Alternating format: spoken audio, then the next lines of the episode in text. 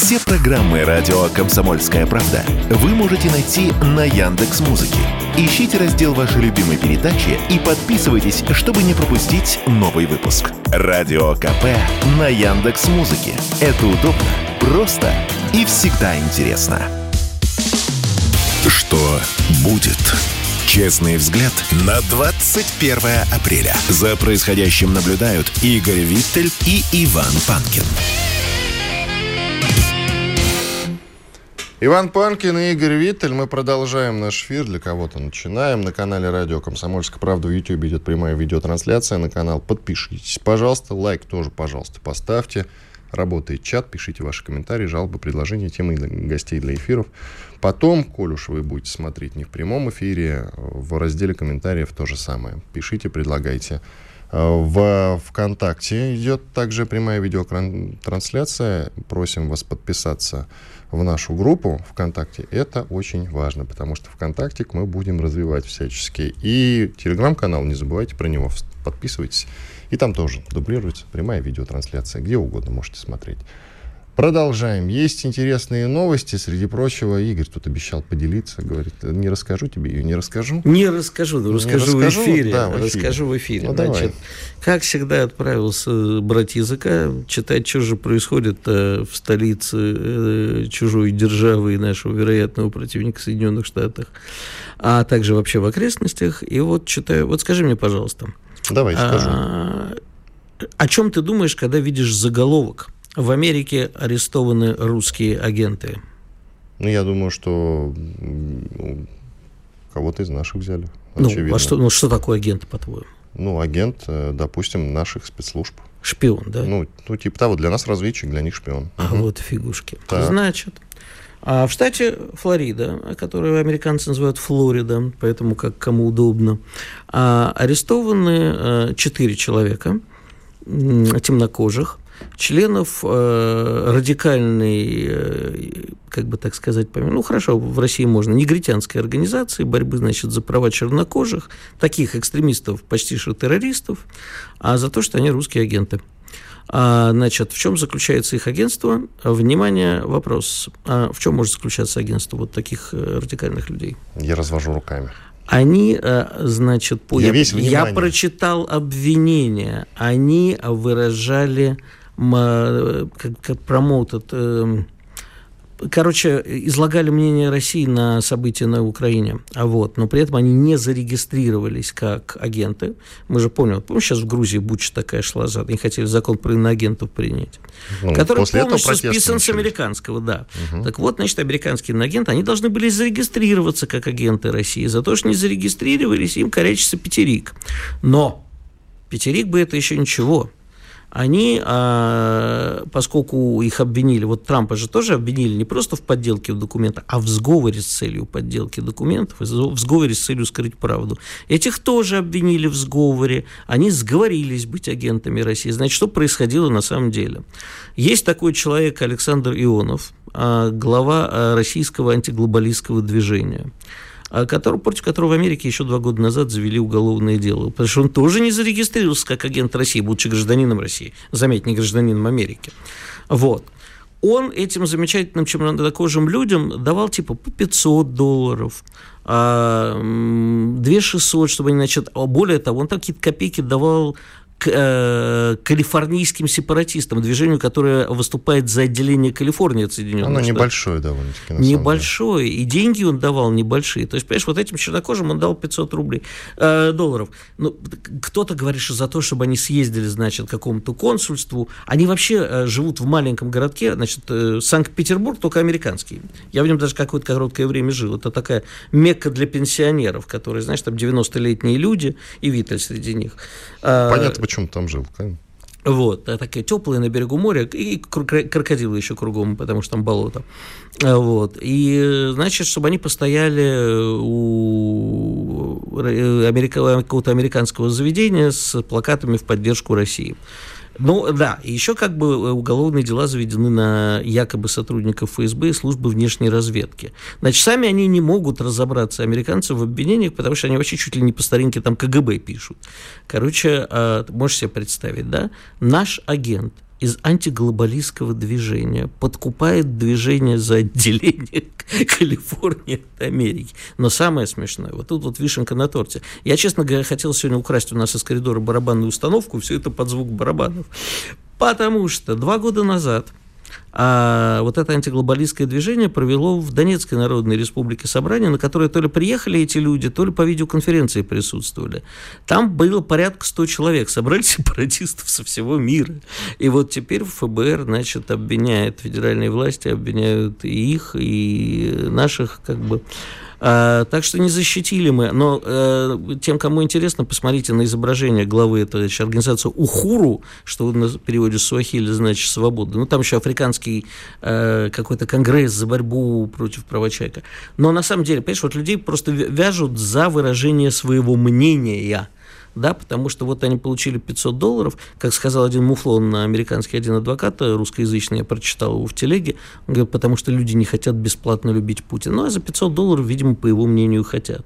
То, что это просто люди брали деньги на свои нужды, а я догадываюсь, что вот это не хочу обвинять, конечно, потом нас, может быть, бы засудят, но мне кажется, что посредники брали с кураторов намного больше, этим кидали по 500 долларов. Ну, выйдите там к посольству или какому-нибудь административному зданию. Но, оказывается, мы таким образом вмешиваемся в американские выборы. Знаешь почему?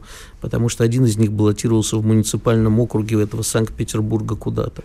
Вообще, вообще сейчас в Соединенных Штатах, я могу судить по своему проекту, который я у себя в телеграм-канале провожу по тексту предыстории. Я же собираю истории угу. людей из-за рубежа. И мне много пишут из США. И на самом деле нагибают за любые пророссийские настроения. Э, скажем так, русские церкви сейчас, чтобы ты понимал, в Соединенных Штатах Америки не называются русскими церквями, просто церквями. Вообще то есть без слова российский. Это, вот кстати, слово я ничего не, не могу пишут, ни подтвердить, ни Пожалуйста, у меня кучу еще буду что, выкладывать. Что, что значит русские церкви? Они про, называются православные церкви, Orthodox Church. А, в нет, Америке... Нет, есть понятие а, русская православная церковь, как ты знаешь, РПЦ. И вот таких церквей не сейчас... Совсем. Нет, значит, именно та, так. Там была русская православная церковь за рубежом, которая потом слилась с московским патриархатом. А РПЦЗ, да, был действительно митрополит Виталий, но была еще и американская православная церковь, это другая несколько епархия. Смотри, но, вот нет, человек, говорю, человек что... мне пишет, ну... вот из сообщения, прям специально зашел к себе в телеграм-канал. В русских церквях вывесили манифесты с осуждением России и убрали из названия «русское». Оставили просто «православные поддерживают УПЦ». На мою просьбу заказать молебен за победу русской армии в моей любимой, моем любимом маленьком храме в Беркли меня попросили уйти. Ну, верю, я, я нет основания не верить, я просто именно про э, слово русский. Вот. Да, э, да, я, И кстати, таких сообщений, кстати, у меня Я, несколько. кстати, хочу обратить внимание людей, которые э, летят зачем-то еще по-прежнему летают в Америку, и даже не только в Америку, мы знаем огромное количество случаев, когда наших граждан по различным обвинениям, где надуманным, где ненадуманным, а, принимали в третьих странах. Вот они летели там куда-нибудь отдохнуть с детьми. Есть у меня и такой случай в ближнем окружении, скажем так. Полетел человек в Америку, в Швейцарию отдыхать с детьми. Ну, приземлился в аэропорту, а там ФБР. Вот сейчас ему огромный срок в американской тюрьме. Корячится, точнее, по-моему, уже при, приговорили. А такого очень много. Поэтому, товарищи, если вы занимаетесь какой-то общественной деятельностью, особенно вот, вот сотрудничаете с какими-нибудь борцами за свободу, а, и, там, с тем же Патрик, Патриком Бьюкинаном, например, да, человек, который критикует политику Соединенных Штатов. А будьте готовы к тому, что в какой-нибудь третьей Будьте стране... готовы к тому, что вы агент России. Да, агент. Мне просто очень нравится это агент России. Понимаешь, я это сначала прочитал, да, но тоже громкий заголовок. Агент России. Думаю, повязали опять сразу четыре человека. Там, кстати, не только их, и не только наших агентов, и не только Александра Ионова обвинили. Там есть еще неразглашенные, там шесть человек в Калифорнии, где-то еще. То есть история будет развиваться. Короче, вот высказал свое мнение, ты агент России. Сначала зарегистрируйся, гад, как агент России, а потом высказывай свое мнение. Ну, то есть, как и на агент, грубо говоря, Как и на агент, да. То есть, понимаешь, когда нам кричат, вот у нас тут всех клеймили иноагентами, какие сволочи, то, по-моему, надо посмотреть на Америку. Ну, Амери- Америка законодатель этого движения иноагентов. А все же началось с их законопроекта, который там 50 лет назад был, по-моему, э, создан, да? Да нет, больше, по-моему. Больше даже. Ну, вот, Слушай, ну пожалуйста. ну хорошо, вот объясни мне сейчас, вот не, даже заканчивая эту тему. Вот человек проповедует свои взгляды какие-то, да? А ему говорят, на тебе вот деньги на поддержку твоих взглядов. Не свергать правительство, ничего. Но при этом говорят, слушай, поучаствуй в нашей конференции. Вот мы тут рассказываем, почему Россия в конфликте с Украиной права. Поучаствуешь? Давай обсудим и твою ситуацию. Почему вот они там продвигают, э, что негры должны получить с правительства США огромную компенсацию за геноцид э, в работорговле. То есть признать работорговлю геноцидом. Человек принимает деньги-то не за то, что он как бы там э, свергает правительство, вмешивается в выборы. Но вот мне кажется, очень странно, вся, вся эта история с иногенством, это один из лидеров одной из прибалтийских стран на подобное, знаешь, что ответил? Я уже не помню кто, но точно был такой разговор. Я это видел в телеграм-канале иноагента Венедиктова, бывшего э, главного редактора закрытой радиостанции «Эхо Москвы». И вот один из этих самых лидеров тогда сказал, демократия самозащищается. Так это, да, так это Ленин говорил, революция только тогда что-то стоит, когда умеет защищаться. Под этот лозунг что угодно можно подогнать. И классная новость из Нидерландов. Спецпосланник Министерства иностранных дел этой страны по вопросам бизнеса и восстановления Украины Рон Ван Дартел подал в отставку после своего высказывания, что Украины, украинцы, внимание, это тоже русские. Путин, Путин, сейчас его признают агентом Путина и откроют против него уголовное дело в Гааге. Не исключено, кстати. Ему до Гааги близко. Иван Панкин, Игорь Виттель. Сейчас мы сделаем небольшой двухминутный перерыв. После этого продолжим. Оставайтесь, пожалуйста, с нами на радио «Комсомольская правда». Поверьте, на других частотах делать, уверяю вас, абсолютно нечего. К тому же у нас сейчас будет э, хорошая экономическая тема, очень интересная. sportkp.ru О спорте, как о жизни. Что будет? Честный взгляд на 21 апреля. За происходящим наблюдают Игорь Виттель и Иван Панкин. Иван Панкин и Игорь Виттель. К нам присоединяется Андрей Подойницын, экономист. Андрей Владимирович, здравствуйте. Привет, Иван, привет, Игорь. Здорово, Андрей. А, значит, смотри, э, чем мы тебя сегодня позвали? Мы так что-то в последнее время отошли немножко от экономических э, тем. А тут, значит, э, G7 говорил об этом, потом Евросоюз в это втянули полностью прекратить экспорт в Россию всего. Ну, там, за редким исключением, возможно, там э, какие-то детские товары и лекарства останутся в стороне.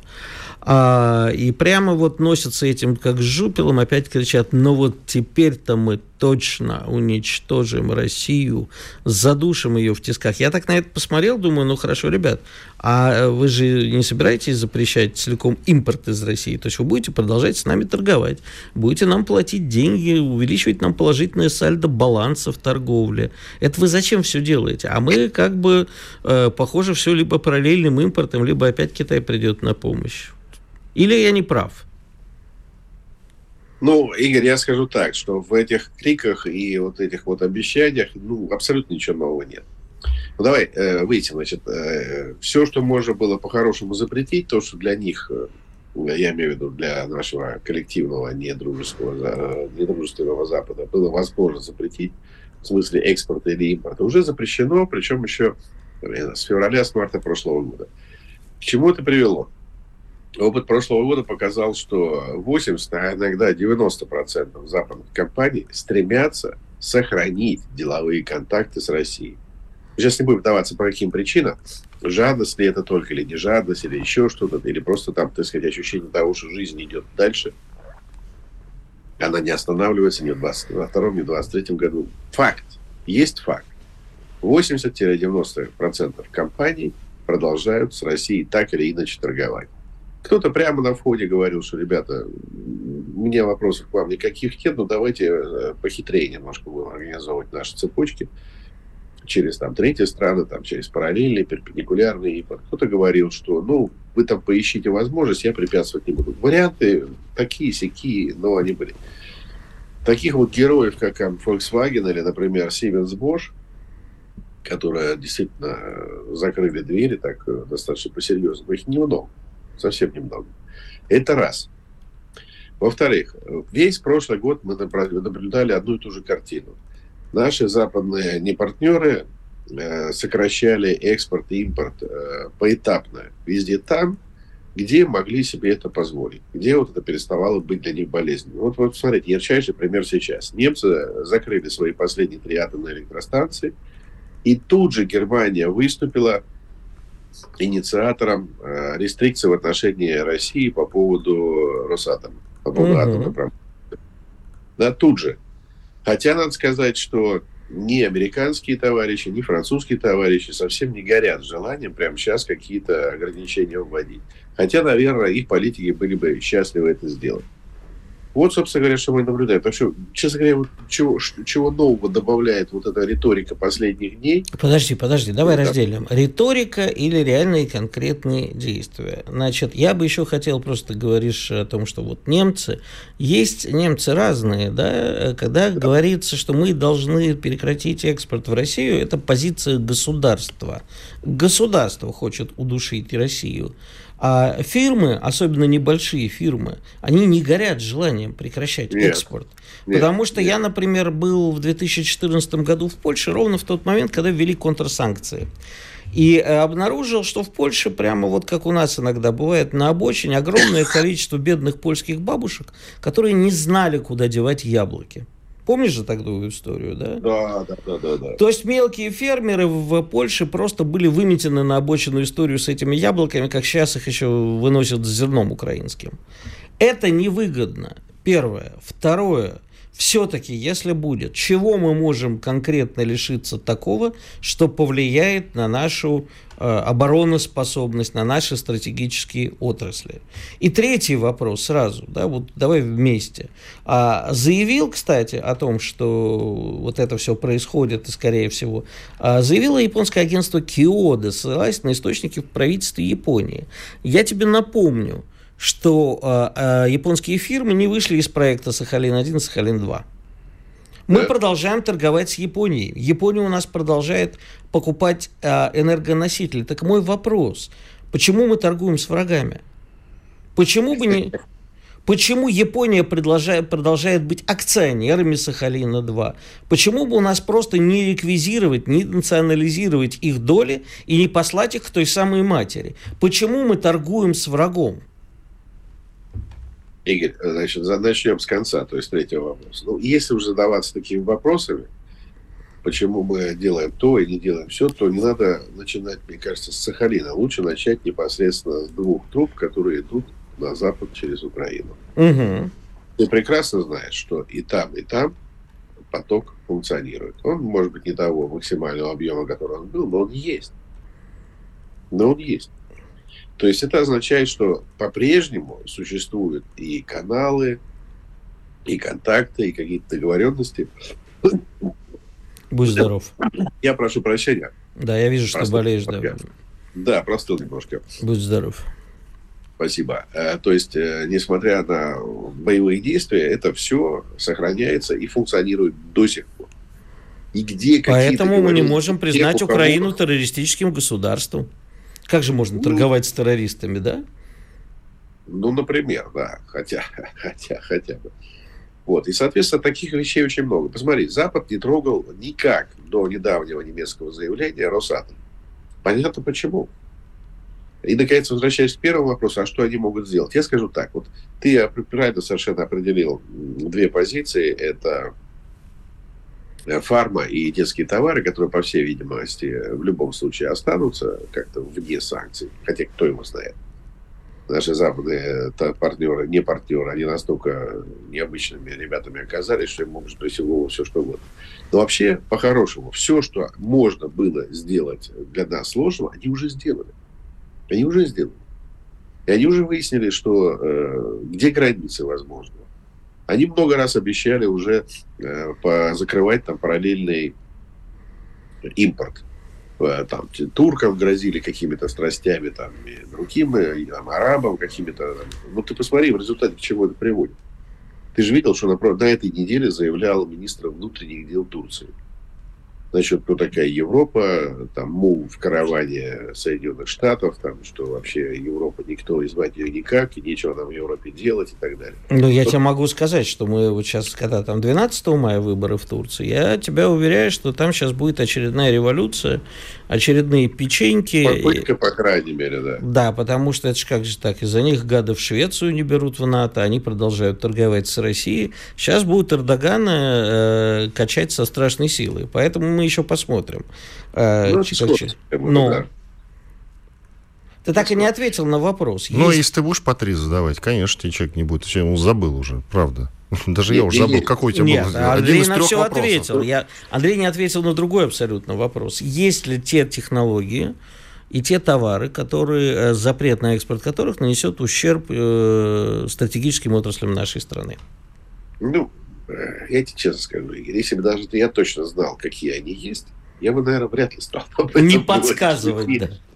Я бы вряд ли стал говорить в эфире, да. Но, а так, э, исходя из общего здравого смысла, ну, в общем, я скажу так, что везде, где можно было уже прижать, они уже прижали. Я, я, мне лично неизвестно, какие есть еще такие интересные технологии или там э, товары, инвестиционные товары, которые могли быть э, включены в новый пакет санкций. Я Ты... просто об этом... Я думаю, что какие-то ограничения по фарме Лекарства наша чувствительная зона довольно-таки. Ну, понимаешь, в чем мы дело? о фарме уже говорили. О фарме мы уже говорили. Пока, и... пока они говорят, что мы гуманитарное не трогаем. Но это пока. Но, мы но же при этом на перспективу крупнейш... про следующий пакет а, Крупнейшие уже. датские производители инсулина прекращают поставки не, не, ну, и производных, да, лекарств от диабета. Прекращают производство, э, поставки некоторых лекарств э, в Россию, хотя у, у них есть завод, по-моему, в Калуге. А, поэтому, то есть ты считаешь, что как бы большого влияния на э, состояние нашей экономики даже при условии, что будут приняты все решения, э, не будет? Я скажу так, лично мне неизвестно, где бы находились еще такие исключительно чувствительные вещи для нас, которые бы уже не были задействованы. Вот с нашей стороны много есть вариантов задействовать что-то очень чувствительное начиная просто с национализации э, западной собственности у нас. Mm-hmm. Ровно зеркально подобно тому, как они уже управлялись в той же самой Германии. С э, дочками Роснефти, с дочками Газпрома и наших других предприятий. Наберем на 400 миллиардов хотя бы? О, значительно больше. Да, то есть, а что нам тогда мешает? Ну, опять же, я должен сказать, что российское руководство, политическое, экономическое руководство ведет себя ну, до такой степени деликатно и толерантно, что ну, просто временами можно даже поразиться, насколько толерантно и деликатно. Но э, мне кажется, все-таки лучше так, чем хлопать дверями, заколачивать там э, гвоздями. Жить-то, жизнь продолжается. Наступит завтра, послезавтра. Как друг другу потом в глаза смотреть? Толстовщина какая-то, я против. Вот я против, Андрей, честно. У нас уже время закончилось, но я тебе скажу, не надо подставлять э, правую щеку, когда тебя бьют по левой, или наоборот, я уж не помню, как там было в оригинале. Вот всю эту толстовщину в политику надо не пускать и гнать оттуда э, теми самыми тряпками. Ну, вообще, говоря. как бы, да, закрываться надо. Андрей Подойницын, экономист, был с нами на связи. Благодарим его. Сейчас сделаем большой перерыв, пообщаемся с теми, кто нам пишет в чат YouTube. Иван Панкин и Игорь Виттель. Через 4 минуты продолжим. Радио «Комсомольская правда». Мы быстрее телеграм-каналов. Что будет? Честный взгляд на 21 апреля. За происходящим наблюдают Игорь Виттель и Иван Панкин. Иван Панкин, Игорь Виттель, мы продолжаем наш эфир. А ты знаешь, что годовщина со дня рождения Владимира Ленина? Мне ли не знать, мне ли не, не знать. А что уже? А, ну да, ну, все. Вообще в 1870 в апреле месяце. Подожди, 22 уже. Ну какая разница-то? Апрель месяц, я говорю. Апреле а, месяц. Ну, конечно. И я что? прям засомневался. Просто 22 думаю, апреля это завтра, а завтра суббота, как ты Я помнишь. понимаю, вдруг сомневался, вдруг день рождения вождя перепутал. Думаю, посмотрел специально, нет, 21 Да, завтра день рождения Владимира Ильича Ленина. Коммунистический субботник надо устраивать. Лучше социалистический. Вот строили они коммунизм, строили, строили. Понятно, что строить было нечего, они все строили. А может быть, социализм надо было строить, не коммунизм. А что построили китайцы? Китайцы построили все-таки так, хотя я не думаю, что это можно называть э, социали... социализмом, притом, да, действительно, у них в названии есть слово коммунистическое, вообще слово коммунизм, и это атовизм даже какой-то, на мой взгляд, вообще. И лютая архаика, если честно. Ну, это слово, в которое все вкладывают разный абсолютно смысл. А ты что вкладываешь? Я скорее вкладываю слово социализм, ты абсолютно вот. прав. Слово коммунизм я уже вот. не вкладываю ничего, потому что вот эта вот идея от каждого по способностям, каждому по потребностям, она мне все-таки кажется не очень реализуемой. Но э, для того, чтобы злить вот этих всех, которых Атланта расправил плечи, всех этих поклонников Айн Рэнд и прочих поклонников дикого рыночного капитализма, я всегда говорю, что я коммунист, а также троцкист, маоист и так далее. Пускай злятся, сволочи. Как ты считаешь, Ленин сегодня актуален, но не только в российском формате, а в мировом? Ленин, безусловно, актуален даже для тех, кто его ненавидит. Давай не будем только как верные ленинцы рассуждать. Нет, ладно? я тебе объясню, почему. Давай. А, потому что вот тут у нас с тобой позавчера Рома Антоновский выступал, да? Да, и опять монархист. Говорил, да, да, про пряничную монархию. Хруст французских булок. Можно я сразу, кстати, подмечу один момент? Ты в перерыве сказал, что же, раз она такая пряничная, развалилась да, тогда вот... Российская империя. А я тебе напомню, что она в принципе, просуществовала сколько? Ну, вот э, Романовщина. Она 300 лет просуществовала, да? получается. 300 да? лет дом Романов. Ну, какая разница? Ну, 300 лет или 70. Все раз... Он тебе скажет, а Советский Союз не развалился, а?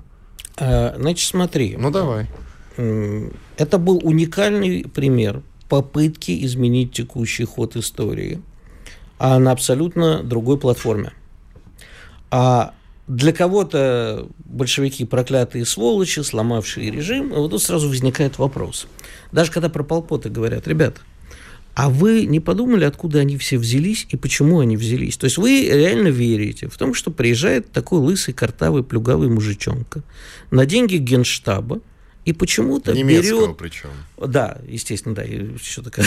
Хорошо, что поправил. И на деньги немецкого гештаба получается так, что власть в огромнейшей стране оказывается в руках у кучки э, террористов. Алло, гараж. А вы не думаете, что эта страна просто прогнила? Что предыдущий режим больше не мог выполнять свои функции? Значит, дальше. На тот момент временное правительство было так или иначе у власти. А, да, но дело в том, что это был такой переходный период. Временное правительство показало, что демократические принципы и так далее, они, к сожалению, не работают в стране, которая настолько сломана которая ведет, участвует в войне, которая подкашивает последнее, что есть в этой стране, и, в общем, уже ничего с этим поделать нельзя. Ну, и, в общем, где император сам отрекается от престола. А, значит, дальше происходит следующее. Происходит попытка строительства на новой абсолютно платформе другого мира – и тут мы видим хотя бы в плане интереса посмотреть, какие технологии управления использовались. А принесло ли, принесло ли это счастье, принесло ли это а, как, какой-то прогресс, да, можно ли было обойтись по-другому, да, потому что иначе Сталин, жертвы, миллионы, а потом, ребят, подождите, ну хорошо, Сталин находился в такой ситуации, ни в коем случае его не оправдываю, да, когда нужно было вытаскивать страну из той ситуации, в которой она оказалась. Ленин тоже решал управленческие задачи в стране полностью рухнувшей. Можно ли это было добиться демократическим путем и какими-то более мягкими мерами? Уверен, что нельзя на тот момент страна рухнула в такую пропасть, что по-другому оттуда вылезти было нельзя. Поэтому говорить, что они кровавые преступники, ну, по крайней мере, про Ленина я бы вообще даже близко этого не говорил, какие бы чувства к нему кто не испытывал. Более того, мы дали пример огромному количеству населения на планете, и которое так же, как сейчас, стало отказываться от э, однополярного мира, не в плане мира э, Пакс Американо, да, а вот именно в плане э, такого капиталистического, варварского, враждебного мира. Люди попытались, э, в том числе, понимаешь, это дало старт э, деколонизации в результате создания Советского Союза. Почему Советский Союз не выдержал? Потому что, ну, в общем, очень трудно жить ради каких-то идеалов с голой жопой и голодным и постоянном вранье. Это то, во что Советский Союз, это уже как бы моя эпоха, 60-е, 70-е годы. Это я могу свидетельствовать. Ну, вот так вот получилось. Причем ли тут Ленин? Если тут какая-то цепочка, ну, не знаю. Можно ли было сделать по-другому? И, возможно, там от э, военного коммунизма перейти к каким-то более, э, там, НЭП, например, развивать. Ну, история не терпит сослагательных наклонений, хотелось бы верить. Как, скажи мне, пожалуйста, Советский Союз в целом пришел к тому, что к концу уже существования Советского Союза у власти сидели лютые старцы.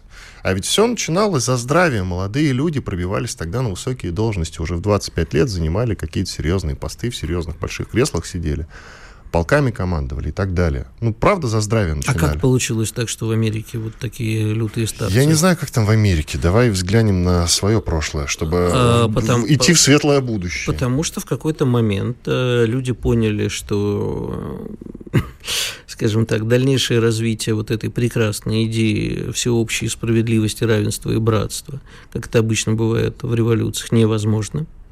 То есть э, Советский Союз исчерпал возможности развития на том пути, на котором он находился. Также произошло в Китае, о котором, я думаю, мы еще сегодня поговорим. А, и потребовались радикальные реформы. Эти люди не хотели этих реформ, не способны были. Они занялись консервацией. Да? Поэтому эпоха и называется застоем. Никаких реформ, просто потому, что иначе эти реформы смели бы их. Они предпочли умереть собственной смертью, а после их смерти началась реформа, как говорил известный французский король, после нас хоть потоп. Вот поэтому так и получилось. Это была попытка консервации. Внутри самой системы, безусловно, происходило в недрах Комитета государственной безопасности попытки осмысления, попытки реформ, попытки понимания, как может выглядеть Россия будущего. Этим занимался Юрий Владимирович Андропов и люди при нем, и покойный великий наш премьер-министр Косыгин – экономические реформы назрели. Ну вот в Китае в какой-то момент э, решили, что надо, пора как бы с одних рельсов переходить на другие, а у нас не решили. И в результате к власти пролез относительно молодой, даже я не могу сказать пролез, его вынесло наверх вот этой пены, потому что уже настолько всем оста... Ну, ты понял, что я хочу сказать. Эти старцы, что решили какого-нибудь относительно молодого и бойкого. Получите. Выбор был между ним и, скорее всего, Романовым, э, ленинградским первым секретарем. А, кстати, наш Рома Романов к нему не имеет отношения. Ну, это ирония, конечно. Нет, это не ирония. Да я нет, не конечно, про, не, ну что ты Нет, я деле. не про Рому ирония говорю, что выбор был действительно таким. Страна посмотрела и сказала, все, Остап. И вот появился Михаил Сергеевич, который не способен был управлять вообще ничем, даже, думаю, трактором. А он взялся управлять страной. Ну и царство ему небесное. Хотя не это я хотел сказать. Почему ставка была сделана на строительство коммунизма, нечто абстрактного, а не на строительство нечто совершенно понятного и конкретного, как социализм. Строим социализм. Ну почему коммунизм-то, блин? А, ты знаешь, э, народ, который был абсолютно, понимаешь, если посмотреть вообще на историю простого человека на Руси, жизнь его всячески была нелегка. Да, тут и служба в армии по 25 лет, рекрута, и все, и все прочее, крепостное право и так далее. А к началу 20 века страна устала, и ввязалась еще, понимаешь, в очень неприятные истории. Череда войн и русско-японская и так далее, все это, и череда войн в конце 19 века. Страну добилась, системы управления больше не работали. А Первая мировая война, которая вроде как, э, ну вот если на нее посмотреть с точки зрения России, России она была уж всячески не нужна. А дальше еще череда предательств, тухлая интеллигенция, которая поддерживала врага открыто. Соответственно, народ, который возбух. И тут народу дали красивую идею – ты же понимаешь, что э, выходить э, перед рабочими и крестьянами на тот момент малообразованными рассказывать им, как работает социалистическая система, вот как будет перераспределение доходов, налоговая система, во что мы будем вкладывать, это не надо. Им надо было давать лозунг. Вся власть рабочим, земля крестьянам, ура, коммунизм, да здравствует. А дальше из всего этого пытаться строить что-то новое, но не удалось лозунг просто социализма, это был удел, там, э, наверное, интеллигенции. А вот это вот... Ну и смотри, к чему пришли. Надо было все-таки давать людям что-то конкретное. Потому я... что постоянно кормить их разговорами про то, что мы идем к коммунизму, хотя никакого коммунизма на деле нет – я не думаю, что, что можно было избрать в тот момент другой путь. Просто история не знает сослагательного наклонения. Наверное, стране надо было через Знаешь, это если пройти. история не знает сослагательного наклонения, это, это постоянно значит, говорит, что вообще исторические темы брать не надо. Нет, неправда. Я просто говорю, что, наверное, у нас не было другого пути. Сначала надо было вот так все перебить. Может быть, просто было проще кормить какой-то несуществующей историей. Слава Владимиру Ильичу, короче. Иван Панкин, Игорь Виттер. Сейчас мы делаем небольшой перерыв. После этого продолжим, в том числе про Тяньан Мэнь порассуждаем. Все, через две минуты продолжим. Радио «Комсомольская правда». Никаких фейков, только правда. Что будет? Честный взгляд на 21 апреля. За происходящим наблюдают Игорь Виттель и Иван Панкин. Иван Панкин и Игорь Виттель. Мы продолжаем наш разговор. Мне тут пишут, что я опять СССР пинаю. Это ложь, клевета и наговоры. Не Дикие... пинал ты СССР, ты задавал Причем вопросы. никогда я не пинал Советский Союз. Абсолютно никогда. А, идем дальше. Идем дальше. В 1989 году, как раз вот в этот день, 21 числа, в Пекине на площади Тяньаньмэнь собирается около 100 тысяч студентов в связи с кончиной лидера китайских реформ Ху Яобана. И, ну, ты знаешь, что было дальше. Да. Ты ну, знаешь, что было дальше, все знают, что было дальше. На самом деле, э, вот эта площадь Тяньаньмэнь, достаточно просто произнести эти два слова, и это звучит как именно нарицательное. На самом деле, большой трагедии, которая там случилась.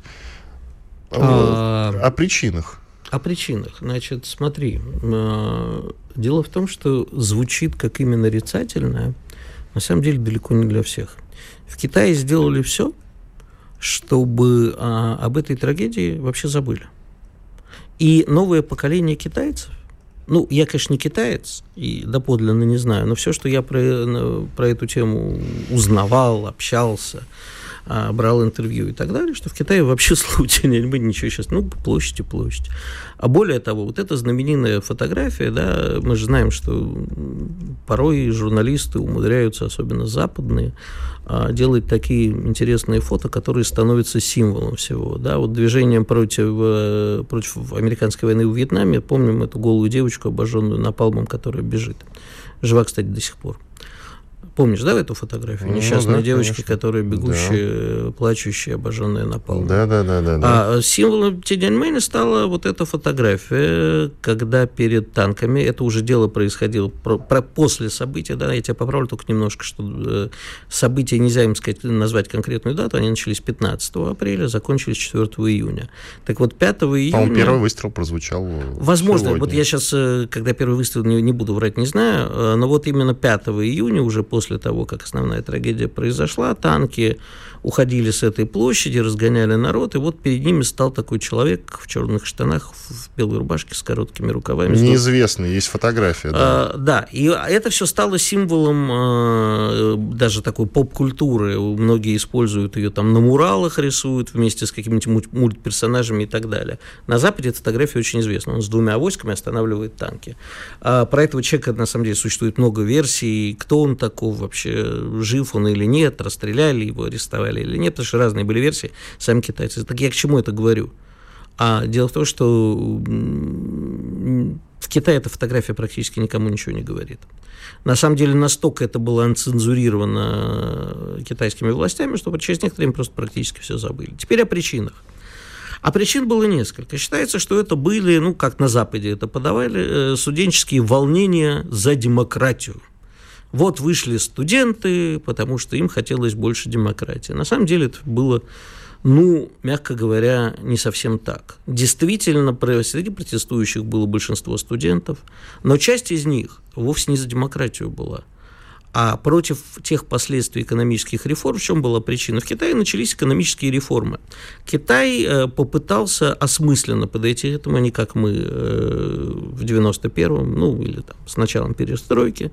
Китай попытался осмысленно э, перейти, да, там, за Дэн Сяопином, который там последовали реформы, пошел Хуябан, другие руководители Китая, которые хотели больших реформ, большей свободы. Часть студентов... Причем ориентировались они на Советский Союз. Союз. Тогда же визит Горбачева был в Китай. Да, а ориентировались на нас. Но дальше что пошло? Часть студентов говорила, вы знаете, это, конечно, экономические реформы хорошо, но нам бы еще и политических. Ну, типа, дало, аналог нашего далось шестую статью Конституции, дало руководящую роль КПСС, хотим свободы. И кричали, и вон, смотрите, какой мудрец Горбачев. И тогда, да, это все да, происходило это на с одной стороны. А другие говорили, посмотрите, к чему ваши реформы приводят, что тысячи, сотни тысяч людей оказываются на улице без работы. И эти люди тоже выходили на площадь Тяньаньмэнь. Там не было единой движущей силы, да?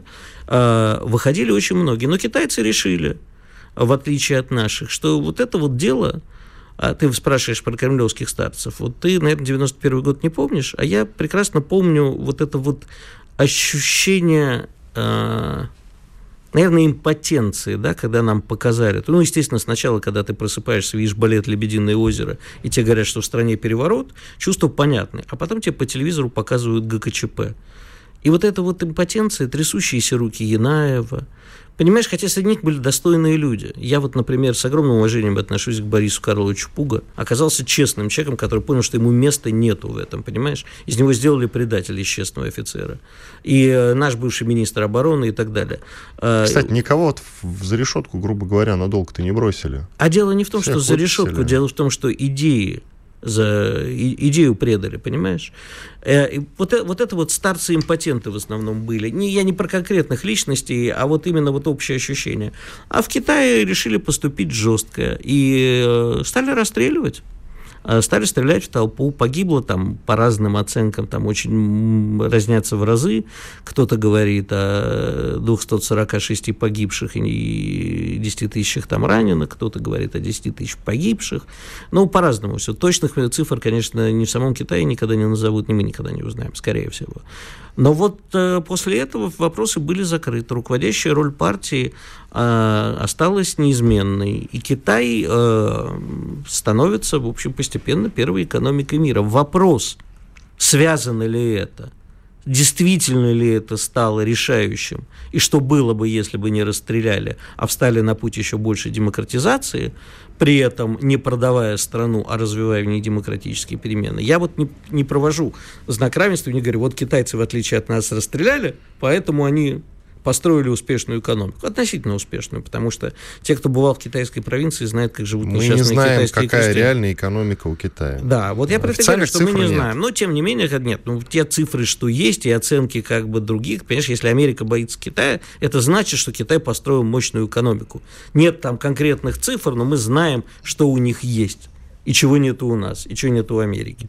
Ты понимаешь, что они могут развалиться в перспективе как могут. карточный домик? Как, могут. знаешь, э, аналог э, финансовой пирамиды такой. А, и тогда будут говорить, вот они не построили демократию, и поэтому развалились. Ну, Мы не знаем. Я, значит, ну, то, что сейчас происходит в Китае, я много бывал в Китае, и наблюдал за этим вблизи. Не очень, точнее, очень не люблю Китай, но с уважением отношусь. Кстати, единственные памятники, которые были, по-моему, они были в Гонконге, и в какой-то момент, э, ну, посвященный трагедии на площади Тяньаньмэнь, в какой-то момент их снесли к чертовой бабушке, да? Представляешь? Действительно, ты прав, абсолютно стерли все воспоминания об этом. А, я тебе еще Но скажу. Но интернет все помнит. Я тебе еще скажу. На самом деле э, были жесточайшие подавления восстаний и на Тайване. Э, немножко раньше. И сейчас, в Гонконге они Сейчас, были. подожди, 220... Нет, но в Гонконге, просто, подожди, я сейчас попытаюсь э, вспомнить 228 э, случай в каком году был. Ладно, это, это точно обязательно? А, нет, я, это обязательно, потому что на Тайване было еще более жестко, там действительно десятки тысяч людей погибли. К чему я это говорю? Вот смотри, я как раз так получилось, что я впервые побывал в Гонконге, когда они типа потеряли э, британское владычество, значит, передали их обратно Китаю. А Гонконг от материкового Китая на тот момент различался а, разительно.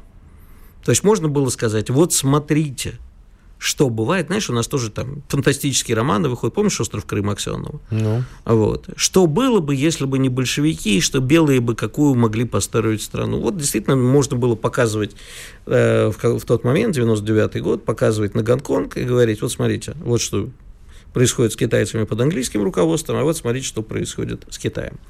А, ну, за исключением того, что, в общем, менталитет действительно абсолютно другой. Сейчас, приезжая в относительно небольшой по китайским размерам город, разницы с Гонконгом не видишь.